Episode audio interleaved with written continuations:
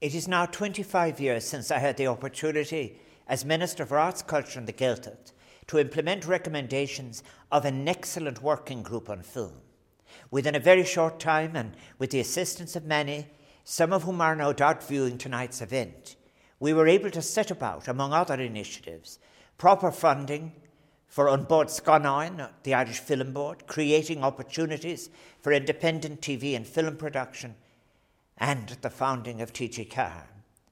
The film and television community has shown such commitment and extraordinary creativity to survive during hard times in the past, and I have no doubt that despite the enormous challenge presented to us and them by COVID 19, the future remains bright for Irish film and television its chance to flourish again, to show and draw on the creativity and ingenuity of those who work in the industry, is surely again indomitable, is not so far away.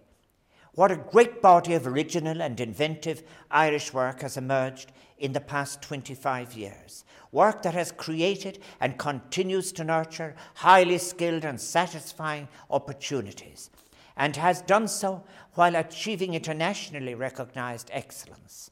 We in Ireland are now much more than a favoured location for international films. Long renowned for our photogenic landscape, we are now also recognised as valuable and highly skilled production partners. This evening, I salute and I thank the Irish Film and Television Academy, an industry, and a community which continues to provide a platform for inventive, inspiring, artistically courageous, and creative development and collaboration across the entire industry on the whole island. The Irish film and television industry has a crucial role to play in establishing and securing the role of culture and the arts in society.